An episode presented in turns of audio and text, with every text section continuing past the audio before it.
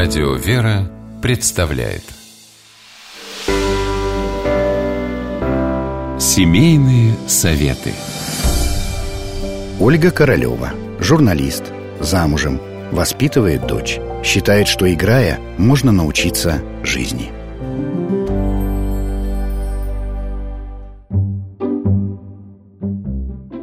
Сколько игрушек нужно ребенку? Когда дочери исполнилось 4 года, нам в очередной раз пришлось купить контейнеры, чтобы упорядочить накопленное детское добро. Игрушек накопилось столько, что они практически захватили детскую комнату. Усеяли пол мелкие детали конструктора. Заняли стол и каждую свободную полку, плюшевые медведи и фломастеры с бумажными самолетиками. Наверное, именно тогда и наступил момент, когда мы с мужем решили – достаточно. С тех пор игрушки ребенку мы покупаем только по большим праздникам, а в остальное время всячески реанимируем те, что есть. Придумываем новые игры и время от времени сортируем игрушки по коробкам. Они мигрируют из актуальной коробки в устаревшую, как только дочь теряет к ним интерес. Почему так происходит? Почему мы покупаем больше, чем нужно? Производители игрушек обещают развивать наших детей, даже когда мы очень заняты и не готовы уделять им достаточно времени. А еще новый вертолет или пони – это радостные глаза ребенка. Он смотрит с восхищением и также восторженно благодарит. Дети действительно радуются очередному грузовику или кукле и действительно какое-то время готовы с ними играть. Но в лучшем случае интерес к игрушке продержится неделю-две, а затем, утратив эффект новизны, она отправится на полку, к остальным. Интерес к игрушке пропадает довольно быстро еще и потому, что современные игрушки в большинстве своем узконаправленные.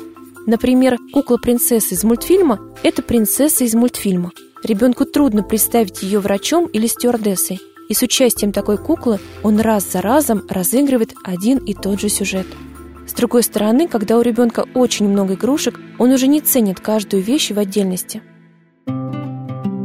Игрушки хороши, когда они в дефиците.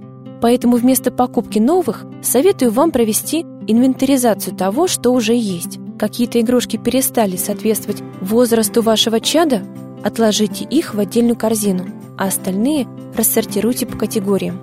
Конструкторы, пазлы, машинки, мелкие игрушки. А потом подумайте вместе с ребенком, как по-новому можно их использовать.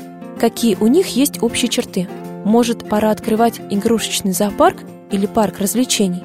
Ну, а если вы, как и я, обнаружили переизбыток игрушек, разделите их на части и выдавайте ребенку порциями. Велика вероятность, что через какое-то время он встретит знакомую, но забытую игрушку так же радостно, как новую.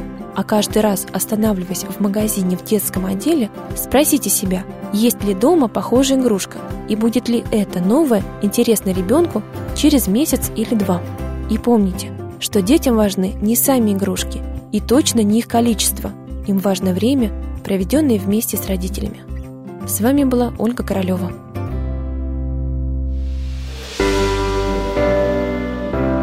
Семейные советы.